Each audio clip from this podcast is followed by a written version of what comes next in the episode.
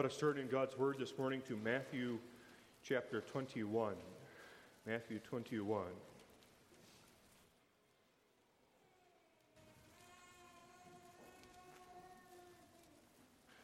For our scripture reading, we will read the first 22 verses of Matthew 21. And when they drew nigh unto Jerusalem, and were come to Bethphage unto the Mount of Olives, then sent Jesus two disciples, saying unto them, Go into the village over against you, and straightway ye shall find an ass tied, and a colt with her. Loose them, and bring them unto me. And if any man say aught unto you, ye shall say, The Lord hath need of them and straightway he will send them. All this was done that it might be fulfilled which was spoken by the prophet, saying, Tell ye the daughter of Zion, Behold, thy king cometh unto thee meek, and sitting upon an ass, and a colt, the foal of an ass. And the disciples went and did as Jesus commanded them, and brought the ass and the colt, and put on them their clothes, and they set him thereon. And a very great multitude spread their garments in the way. Others cut down branches from the trees and strawed them in the way. And the multitudes that went before and that followed cried, saying, Hosanna to the Son of David! Blessed is he that cometh in the name of the Lord! Hosanna in the highest. And when he was come into Jerusalem, all the city was moved, saying, Who is this? And the multitude said, This is Jesus, the prophet of Nazareth of Galilee. And Jesus went into the temple of God and cast out all them that sold and bought in the temple, and overthrew the tables of the money changers and the seats of them that sold doves, and said unto them, It is written, My house shall be called the house of prayer, but ye have made it a den of thieves. And the blind and the lame came to him in the temple, and he healed them. And when the chief priests and scribes saw the wonderful things that he did, and the children crying in the temple and saying, Hosanna to the Son of David, they were sore displeased, and said unto him, Hearest thou what these say? And Jesus saith unto them, Yea, have ye never read, Out of the mouths of babes and sucklings thou hast perfected praise? And he left them and went out of the city into Bethany, and he lodged there. Now in the morning, as he returned into the city, he hungered. And when he saw a fig tree in the way, he came to it and found nothing thereon, but leaves only, and said unto it, Let no fruit grow on thee henceforward forever. And presently the fig tree withered away. And when the disciples saw it, they marveled, saying, How soon is the fig tree withered away? Jesus answered and said unto them, Verily, verily, I say unto you, if ye have faith and doubt not, ye shall not only do this which is done to the fig tree, but also if ye shall say unto this mountain, Be thou removed, and be thou cast into the sea, it shall be done. And all things whatsoever ye shall ask in prayer, believing, ye shall receive. Thus far we read God's holy and inspired word. May God bless his holy scriptures unto your hearts. The text that we consider for the sermon this morning is verses 15 and 16 of Matthew 21. And when the chief priests and scribes saw the wonderful things that he did, and the children crying in the temple and saying, Hosanna to the Son of David, they were sore displeased, and said unto him, Hearest thou what these say? And Jesus saith unto them, Yea, have ye never read, Out of the mouth of babes and sucklings thou hast perfected praise.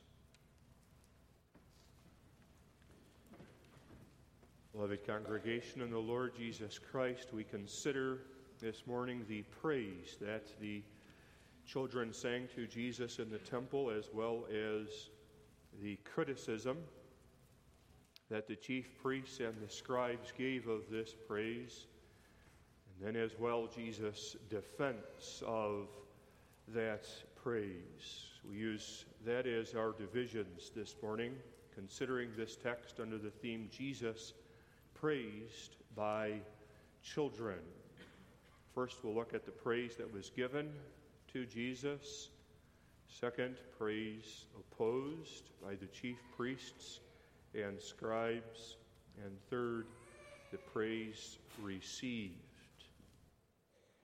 We must understand something of the context in which the children gave this praise unto Jesus.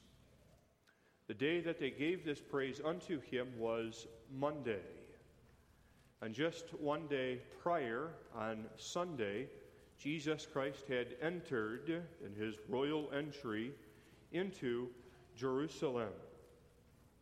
He had ridden into town on the colt of an ass. He did so in fulfillment of the Old Testament scriptures, which prophesied that the king would come unto the meek and sitting upon an ass and a colt, the foal of an ass. As Jesus Christ had entered Jerusalem, there were great crowds of people that had come to witness this event. There were some people that removed their garments, took off their coat, outer clothing, and cast their garments upon the ground. There were others who cut down branches, palm branches, and cast those branches on the way as Jesus entered, to, entered into town. As they entered, as he entered, the people cried out in song unto Jesus. Verse 9. And the multitudes that went before and that followed cried, saying, Hosanna to the Son of David. Blessed is he that cometh in the name of the Lord. Hosanna in the highest. Remarkably, these same crowds of people who gathered in Jerusalem who on Sunday sing Hosanna unto the Son of David would also be gathering together on Friday when the trial of Jesus Christ was taking place and cried, Crucify him, crucify him, release unto us Barabbas. Now, in the text that we consider today, this uh, Sunday is come to an end, and it is Monday. Earlier on Monday, Jesus had gone into the temple. He's still doing his father's work, the business that his father has given him to do. He went into the temple, and there he found the temple in disarray. The people had come into the temple for the celebration of the Passover. They had set up tables in the house of God, and there they were buying and selling, selling doves. And so Jesus went around, according to the 12th verse, and overthrew the tables of the money changers and the seats of them that sold doves. This was the second time in Jesus' ministry that it was necessary for him to clean out the house of the Lord. They had not learned the first time, and so he taught them again, the second time, the importance of sanctifying this house. After then driving out those who desecrated God's house, he performed the miracle of healing. The blind and the lame came to him in the temple, and he healed them and restored unto them their eyesight.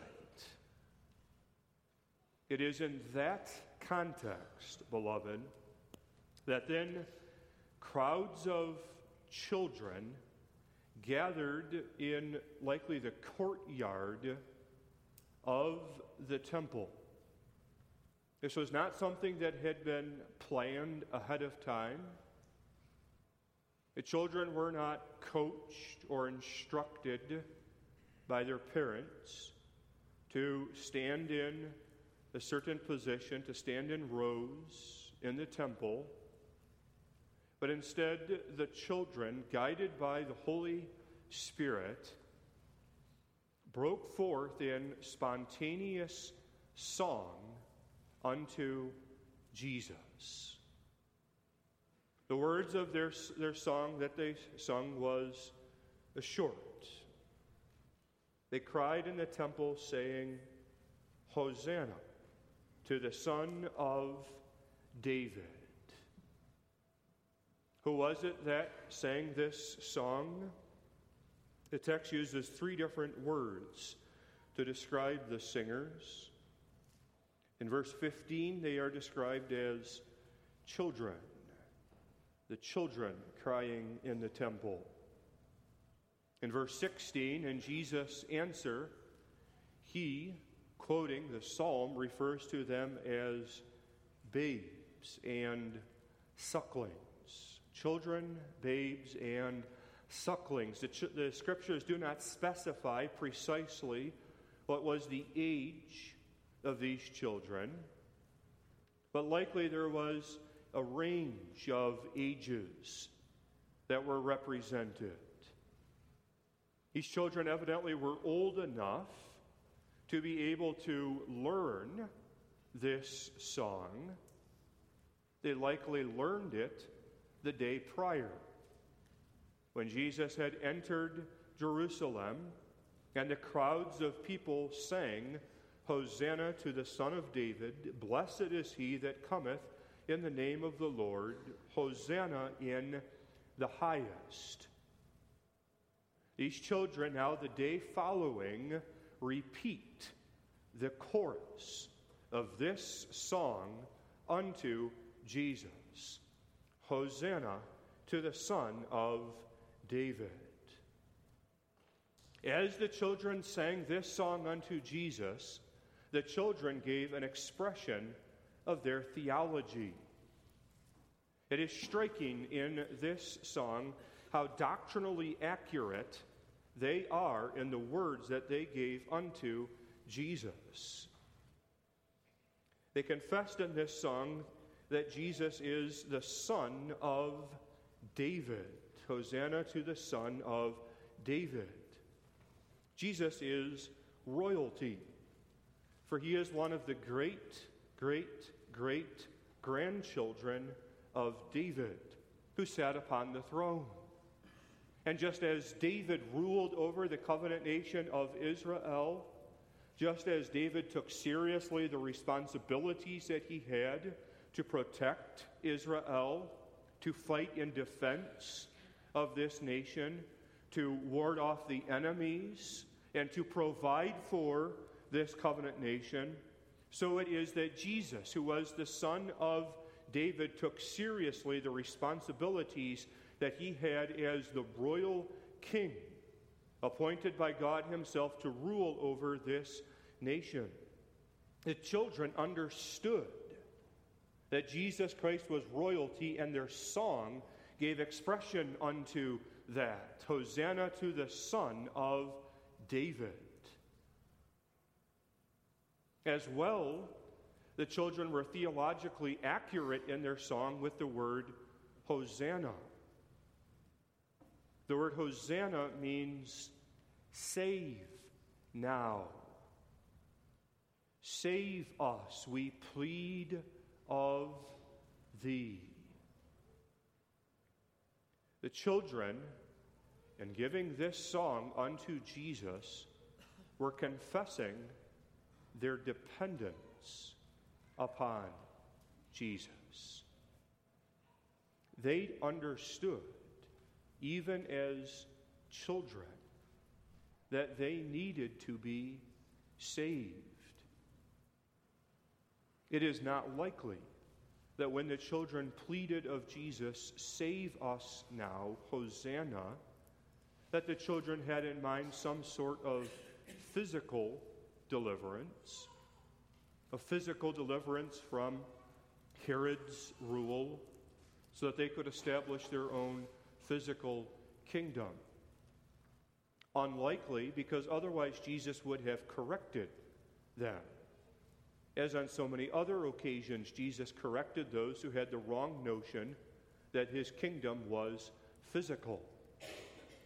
But rather, the fact that Jesus Christ approved of these children singing Hosanna to the Son of David indicates that these children had a correct understanding of the salvation that they sought from Jesus.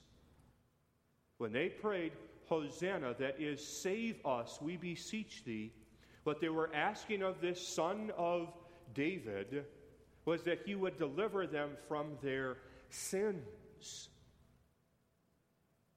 So, this is the confession then that the children of the church make. Save us, Jesus, from our sins. Save us, deliver us when we have sinned against thee. Save us when we have lied to mom and dad about what happened when mom and dad were gone. Save us when we sinned against the classmate, when we hurt the brother or the sister Forgive us, Jesus, the sins that we have committed against thee. Hosanna to the Son of David.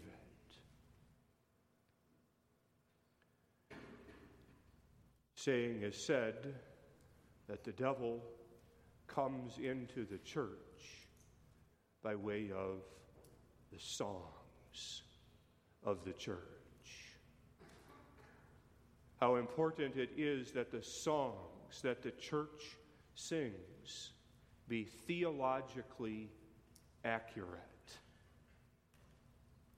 The songs that the children sang on this Monday unto Jesus could not be criticized for being doctrinally incorrect, but they sang truth unto Jesus.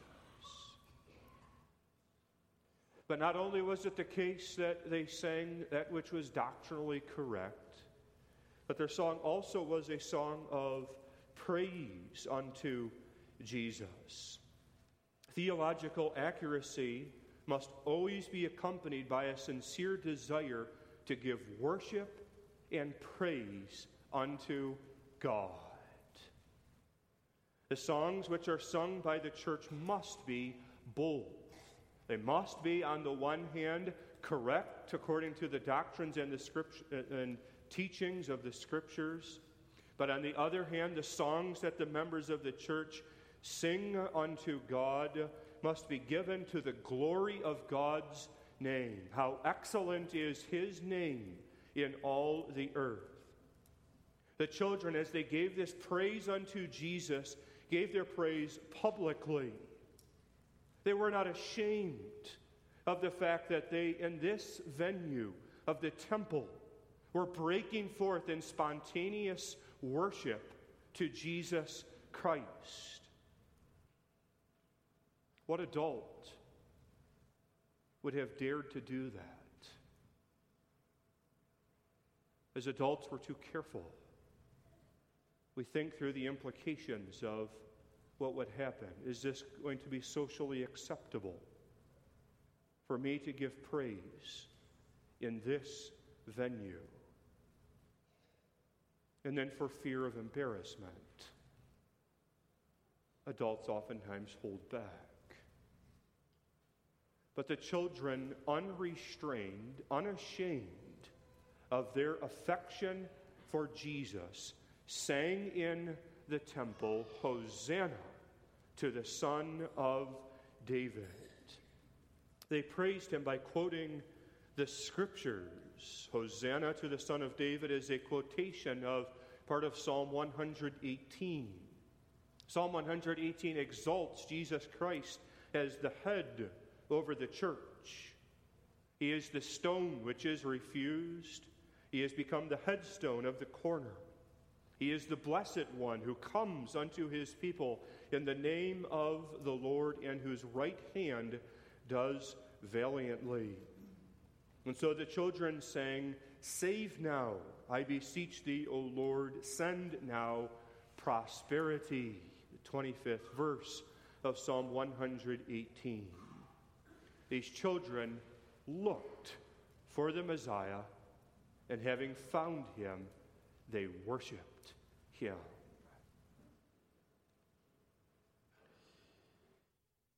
But not all were pleased with this praise. Indeed, many who heard this praise were opposed to it. The chief priests and the scribes, according to the end of verse 15, were sore displeased and said unto him, Jesus, Hearest thou what these say? It's interesting, the reason for the anger of the chief priests and the scribes. It wasn't the case that the chief priests and the scribes were only irritated by the song that the children had sung. Maybe it was the case that the children were out of pitch in singing this song. Well, then maybe we could be a bit more understanding of these chief priests and scribes if they had to sit through a song that was sung out of harmony. But it wasn't the fact merely that these children sang a song that caused the chief priests and the scribes to become angry. But the text tells us that it was the culmination of several events that led to the frustration of the chief priests and the scribes.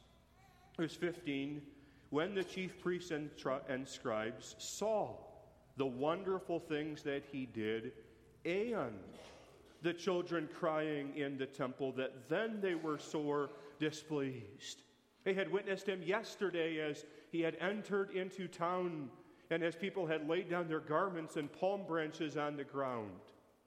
They had witnessed earlier on Monday how Jesus Christ had gone through the temple and had, in a miracle, driven out all those who bought and sold. They beheld how he healed the blind. And then, on top of all of that, they heard the children now singing praises unto Jesus. And that was more than what these chief priests and scribes could handle. They vented. Those who were supposed to be the experts in the law, who were supposed to understand the Old Testament scriptures, came to Jesus and lamented Hearest thou what these say? The internal displeasure that they felt within their hearts boiled over in words that they dared to speak unto Jesus. They did not go directly unto the children and tell the children, Be quiet. They did not seek themselves to silence the children and come with an explanation of why they were silencing the children. They did not go directly to the children and say, Children, this is blasphemy. Perhaps that would be their accusation. This is blasphemy to say that this man is indeed the son of David. They did not go unto the children and say, Children, this is the temple. There's supposed to be quiet and peace and orderliness that characterizes us as we come into this place of worship. Shh, be quiet. Don't make any sound as you come into this house. No, instead, they went unto Jesus. You see, Jesus was the one who ultimately was the object of their frustration and their hatred. The song of the children was the occasion for them to come unto Jesus, but the deepest reason that they spoke in frustration was they despised Jesus. Their words were an attempt to win Jesus over unto their side. Jesus, do you hear what these children are saying? Do you behold how these children are disrupting order and decency in this house? Jesus, after all, you should be concerned about this because you're the one who just drove out the buyers and the sellers from the temple.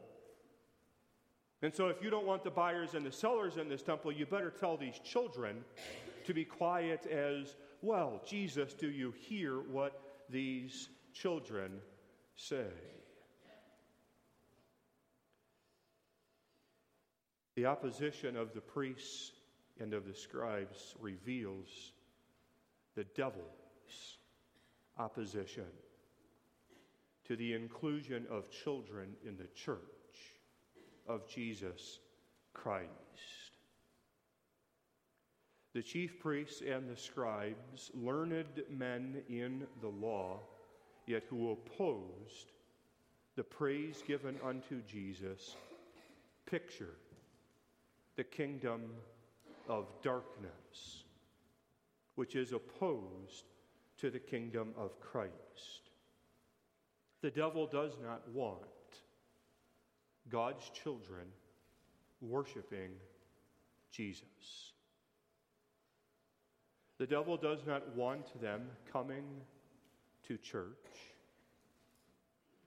The devil does not want them lifting up their voices in song to Christ, the eternal King, whose reign is without end. He will use whatever means necessary to express his displeasure of children coming into church, and whatever means necessary to prevent them even from stepping foot into the church of Christ. The devil pays especially close attention unto children. He takes a keen interest in them. In part, the devil sends forth his flaming arrows, especially unto the children, because the devil understands that the children are vulnerable. They are the little lambs of the sheepfold. And even as that little lamb is defenseless against the wolves and the lions, so it is that by nature, the young members of the church are quite defenseless before this great enemy. Part of the vulnerability of the children is that they are impressionable. And so the devil seeks to influence them at a young stage in life so that they would turn away from worshiping God. But that's not the only reason why the devil seeks to prevent children from coming into the house of God. There's a deeper reason,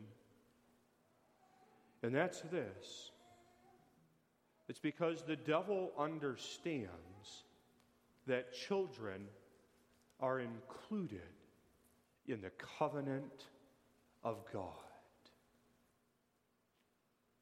The devil knows the words that were spoken to the patriarch Abraham thousands of years ago, the promise is unto you and to your children.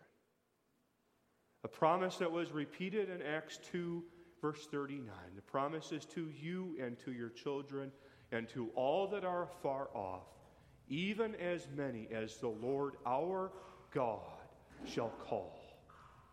The devil understands that the redemption, salvation that Jesus Christ gives unto the members of his church is a redemption that is given merely of grace and not of works. The devil understands that even those who are infants, before they can even sing a single word of praise unto God and unto Jesus, already are incorporated into that fellowship, that covenant fellowship. The devil, understanding that little lambs are included in the church of Jesus Christ, seeks especially then to attack the little sheep, the little lambs of the church. How then does the devil attack the children of the church? Notice what the scribes and the priests did in this text. They did not go directly to the children and say, You be quiet. But they tried indirectly to get to the children by means of an authority figure. They went to Jesus and tried to convince Jesus to silence the children. That's precisely how the devil tries to get to our children. He is very subtle. If he can get dad and mom on his side, if he can get the school teacher on his side, if he can get the church to silence the songs of the children, then the devil has his victory. At times, the devil uses a desire for peace, for quiet, and for orderliness to trump a desire for the children to be present and engaged in the worship services of the church. Just as the scribes and the Pharisees understood that the temple should be a place of quiet and reverence and respect, and used that logic to argue that the children should not be singing here in the temple, so it is to this day. It can happen even in the public worship service. That there is such a desire for peace and quietness in the worship service that some would be inclined to conclude that it's better that the children simply be left out of the worship service. And perhaps then we start something that is geared more specifically toward the children. Have a class that is taught simultaneous to the preaching of the word, a class that is taught for the children in a different place. And so the children then are no longer welcomed into the house of God. But there's another way that the devil tries to silence the songs of the children, and that's by ignorance. The devil would have the children of the church become ignorant so that they cannot articulate a confession of faith in the form of a song. This can happen so easily in the home. The devil tries to convince mom and dad that you don't need to teach the children the songs of Zion. You don't need to educate the children about the truths of God's Word. After all, life is hectic and busy. And now you're going to take even more time to sit the child down and try to teach the child these songs.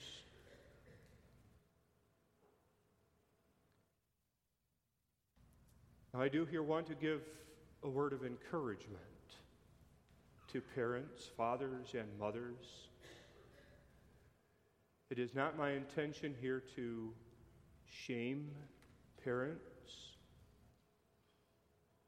It is my observation that parents already deal with a lot of guilt when it comes to the work of rearing up children.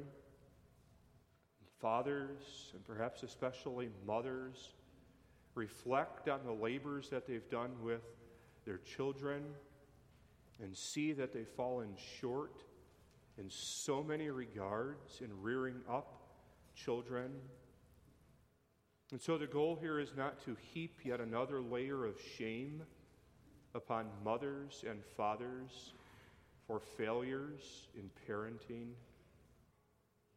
But rather, the goal here, beloved, is to encourage you in this work. You are able,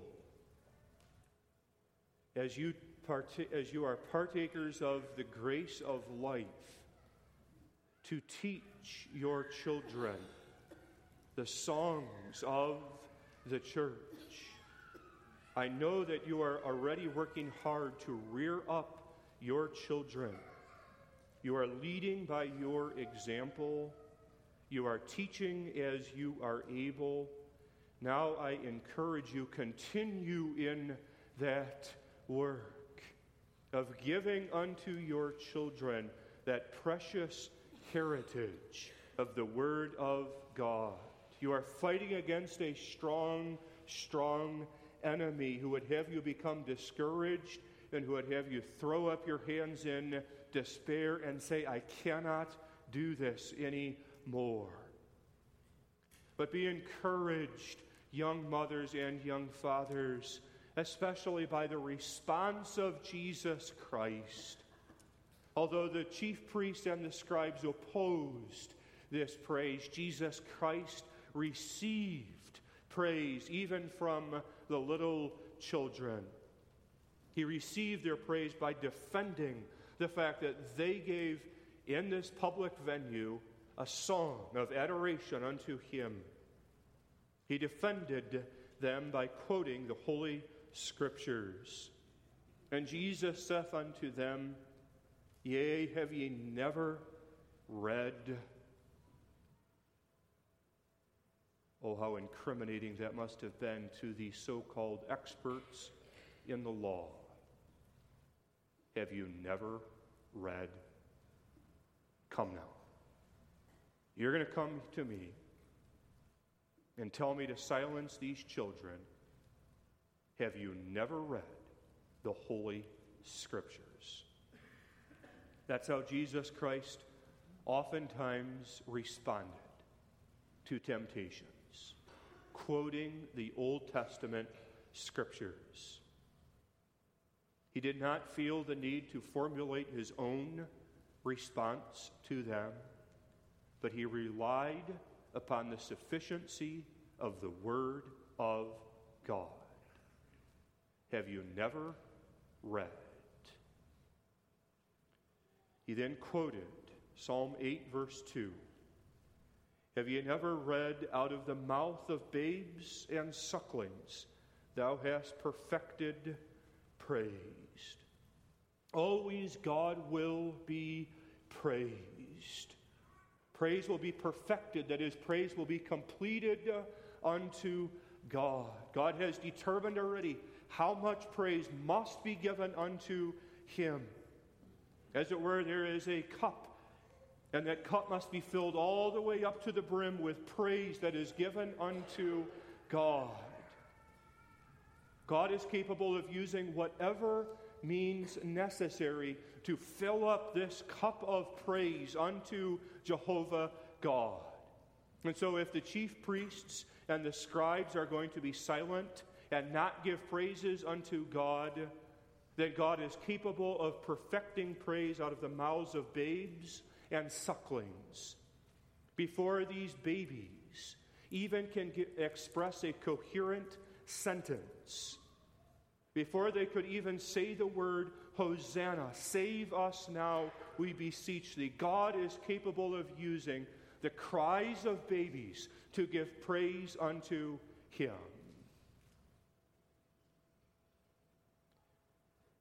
And if not only the scribes and the priests are silent, but also the children are silent, then God will use rocks to cry out in acknowledgement of the fact that He is God. He will be praised. Praise that the children gave unto Jesus encouraged Jesus in his labors. As the servant of God according to his human nature, Jesus Christ knew that he must submit to his Father's will for him. He knew that the cross was near. He knew that he must lay down his life for sheep, even for the little lambs. He knew that he would enter the Father's kingdom by the way of deepest humiliation, reproach, and agony in his soul. It is in that context that God ordained that these children would come to Jesus and sing praise unto him. Jesus was encouraged to press on in the work. A few days later, as the bloody sweat was pressed out of him in the garden, Jesus could recall to mind the faces of those who adored him in the temple. Let us then give our praise to God. We join with the angels in singing Revelation 9, verse 6. And they sung a new song, saying, Thou art worthy to take the book and to open the seals thereof, for thou wast slain and hast redeemed us to God by thy blood out of every kindred and tongue and people and nation. Amen. Let us pray. Our Father, which art in heaven, thou art the sovereign God who sets the wicked in derision and who uses even the mouths of babes and sucklings to still the mouth of the enemy. We thank thee for the children of this church. We thank thee for their place within thy kingdom. Wilt thou bless them and cause them to grow in the grace and knowledge of Jesus Christ? And wilt thou forgive us our sins? Amen.